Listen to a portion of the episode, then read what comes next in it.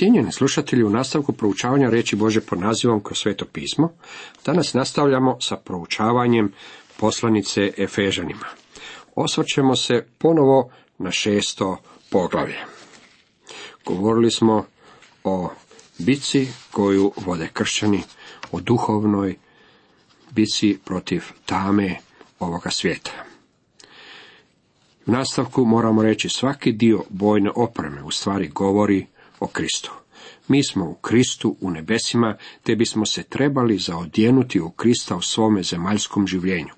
Pavao nam je već rekao da se zaodjenemo u Krista. On je onaj koji je istina, pa bismo se trebali zaodjenuti u njega u svojim životima.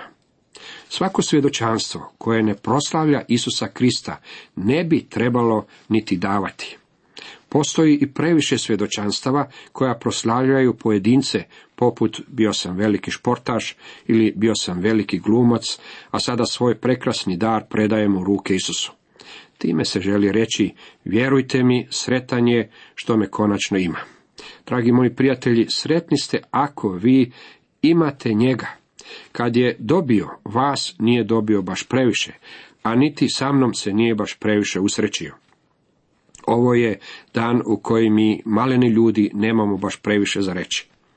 Stječemo dojam da moramo biti nešto veliko u očima svijeta. Ne ono što nam je potrebno je da nam bokovi budu opasani istinom kako bismo mogli dati svjedočanstvo kojim ćemo proslaviti Krista. Krist je istina. Samo istina može opstati pred zablodom i pogreškom. Obucite oklop pravednosti. Krist je pravednost svakog vjernika. Drži međutim da to uključuje i praktičnu pravednost vjernika. Budimo iskreni i recimo da prljava samo pravednost nema nikakve koristi kao oklop. Vjerujem međutim da bi ispod toga trebalo postojati srce i savjest koja je izmirena s Bogom. Samo Kristova pravednost može osposobiti vjernika da može stajati i pred Bogom i pred ljudima. Međutim, srce koje treba zaštititi trebalo bi biti srce koje vjernika ne osuđuje. Strašno je stanje imati grijeh u životu, dok se pokušavamo boriti. Na takav način nikada nećemo izboriti pobjedu. Potpašite noge spremnošću za evanđelje mira. Cipele su krajnje neophodne za odupiranje. One govore o temelju. Moramo imati čvrst temelj, a zato je potrebna temeljita priprema. U borbi prsa o prsa čuli su nas i učili da nam noge moraju čvrsto stajati na tlu. Stoje li vaše noge na stijeni? Krist je vaš temelj u ovome svijetu. Nitko ne može postaviti drugoga temelja od onoga koji je već postavljen, a taj je Isus Krist. Vidite u 1. Korinčanima 3, 11. redak. Moramo se zaodjenuti u Krista. Kako li nam je samo potreban dok se suočavamo sa laskavim svijetom kao i sa duhovnom tamom ovoga svijeta. Od 16. do 18. redka dalje čitamo. U svemu imajte uza se štit vjere, njime ćete moći ugasiti ognjene strijele zloga. Uzmite i kacigu spasenja i mač duha, to jest riječ Božja. Svako vrsnom se molitvom i prošnjom u svakoj prigodi u duhu molite. Poradi toga i bdijte sa svom ustrajnošću i molitvom za sve svete. Naoružanje vjernika je duhovno naoružanje zbog toga što se borimo protiv duhovnog neprijatelja.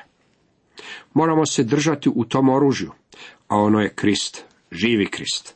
Sam Sotona u knjizi o Jobu opisuje kako Bog štiti svoje.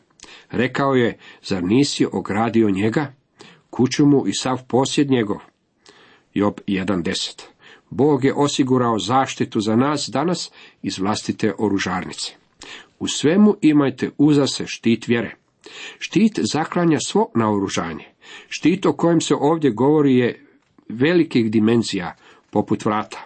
Pripadao je teškoj pješadi. Vojnici su stajali iza njega i bili su u potpunosti zaštićeni. Krist je i vrata u spasenje i vrata koja vjernika štite od napada izvana. To je slika koju nalazimo u Evanđelju po Ivanu desetom poglavlju. Krist je i spasenje i sigurnost.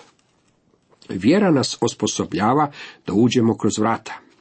U Evanđelju po Ivanu 10.9 čitamo, ja sam vrata, kroz metko uđe, spasit će se i ulazit će i izlaziti i pašu nalaziti.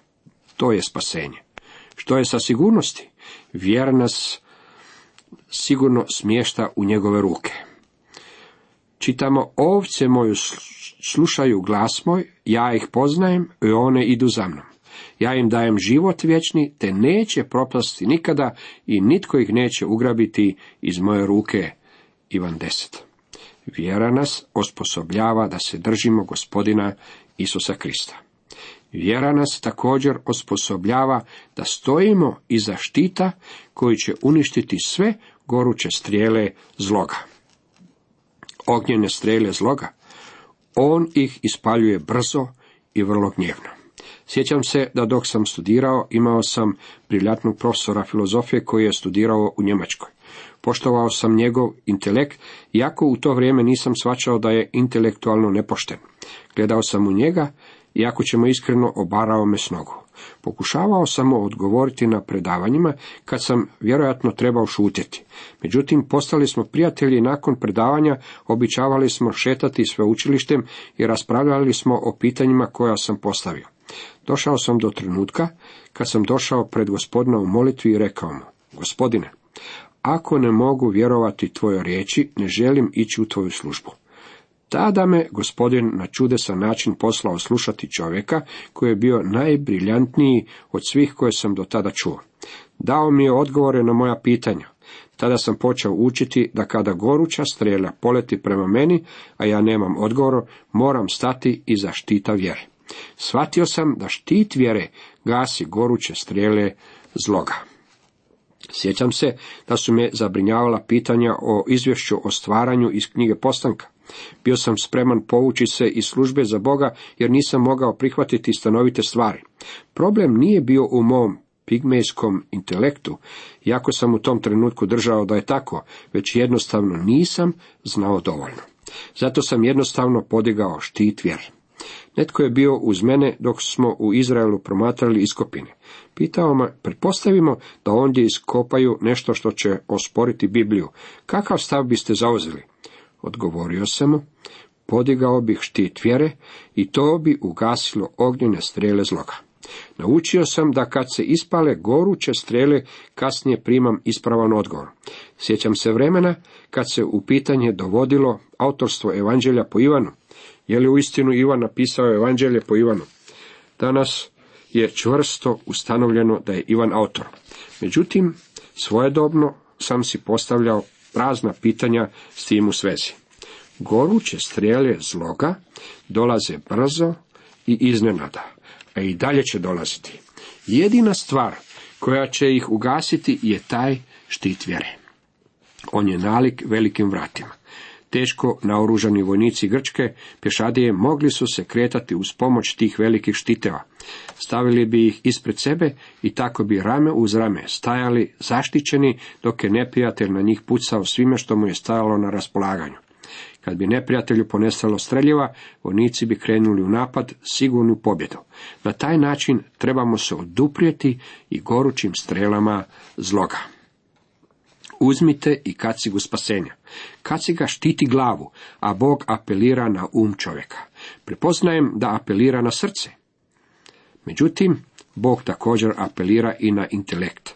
Kroz cijelu Bibliju vidimo da Bog upotrebljava čovjekov razum. Hajde dakle da se pravdamo, govori Jahve. Budu li vam grijesi kao grimis, će poput snijega. Kao purpur budu li crveni, postaće kao vuna. Izaija 1.18.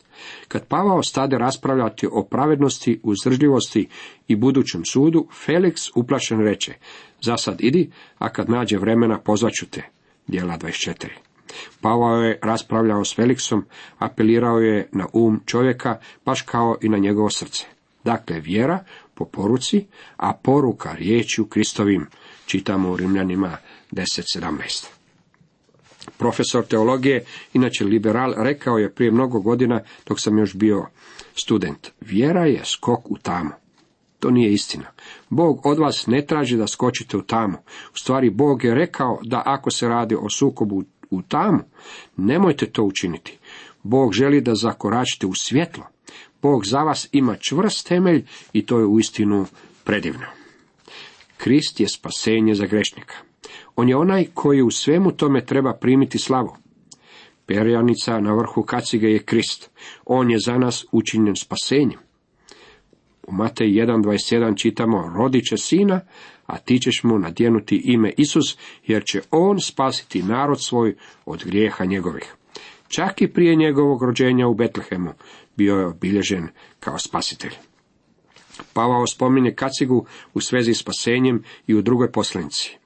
U prvoj Solunjinima 5.8 čitamo, a mi koji smo od dana, budimo trijezni, obucimo oklope vjere u ljubavi i stavimo kacigu nadu spasenja. Svi dijelovi opreme do sada spomenuti služili su obrani.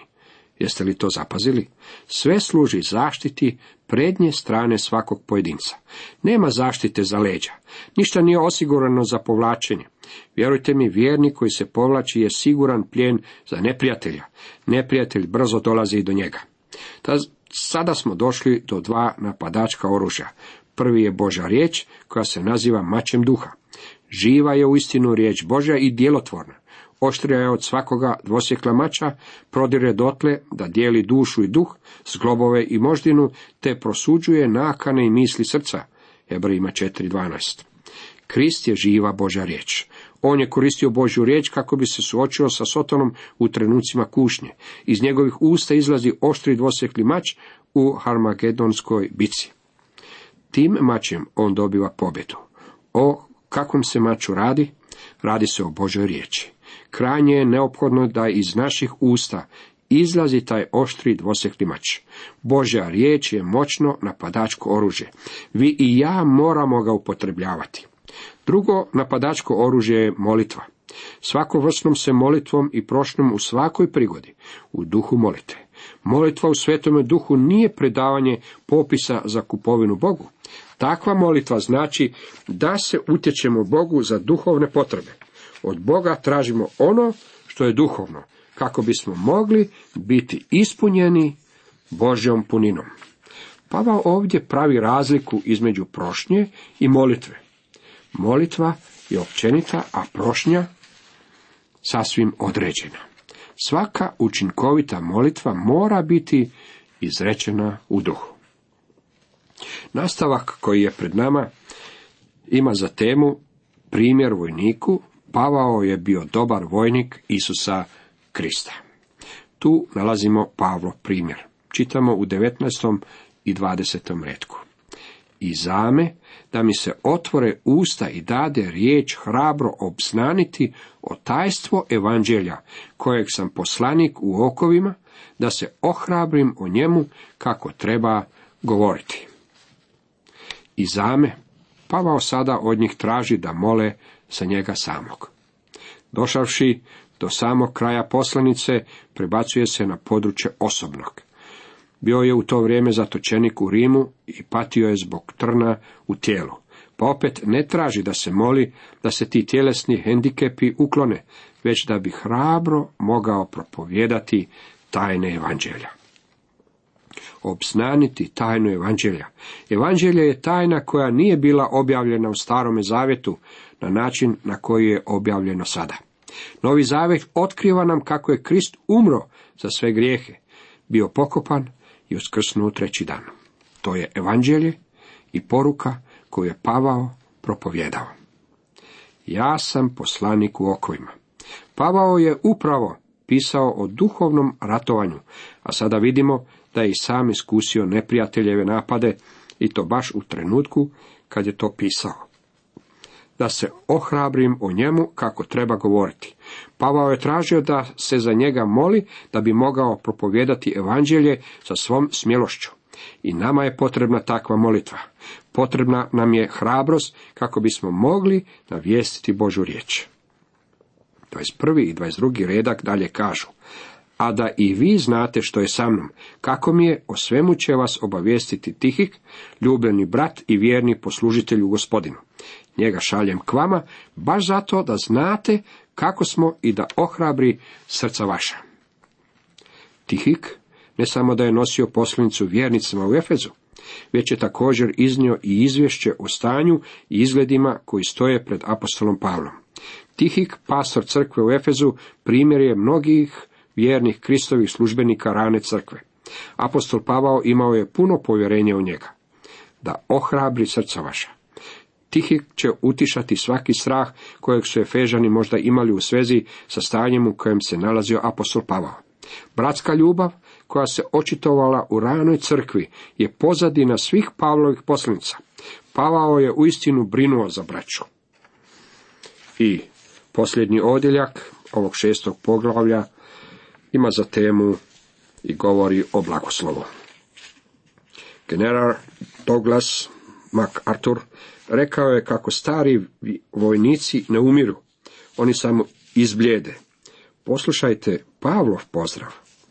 Mir braći i ljubav s vjerom od Boga Oca i gospodina Isusa Krista. Milost sa svima koji ljube gospodina našega Isusa Krista u neraspadljivosti. Pavlov labuđi pjev nalazimo u drugoj Timoteju 4 od 6. do 8. redka. Jer ja se već prinosim za žrtvu ljevanicu, prispjelo je vrijeme moga odlaska. Dobar sam boj bio, trku završio, vjeru sačuvao. Stoga pripravljen mi je vijenac pravednosti kojem će mi u onaj dan uzvratiti gospodin. Pravedan sudac, ne samo meni, nego i svima koji s ljubavlju čekaju njegov povratak. Pavao je odražavao ono što bi svaki dobar vjernik trebao biti i kakva ga nagrada čeka. Završava sa dvostrukim blagoslovom. Većina velikih evanđelja sadržana su u njemu. Mir, vjera, ljubav, milost. Nade tu nema, jer se vjernik nalazi u nebu, gdje je sve ispunjeno. Mir bio je oblik pozdrava u židovskom svijetu. Grešnik mora upoznati Božju milost prije nego što može iskusiti Boži mir. To je Boži mir koji nadilazi svaku spoznaju. Ljubav u 23. stihu označava ljubav prema drugim vjernicima.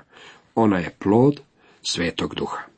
U 24. stihu ljubav je ljubav vjernika prema gospodinu Isusu Kristu i ta je ljubav u neraspadljivosti. Vjera označava vjeru u Krista koja rađa aktivnom ljubavi. Ona teče od Boga Oca i gospodina Isusa Krista. Milost je ključna riječ ove poslanice. Njome započinje Efežanima prvo poglavlje, a milost je i njena tema Efežanima drugo poglavlje. Sada s njom poslanica i završava. Riječ je tu prikladna jer nas je Božja milost spasila i ona nas danas i održava. Cijenjeni slušatelji, toliko za danas. Toliko iz proučavanja poslanice Fežanima.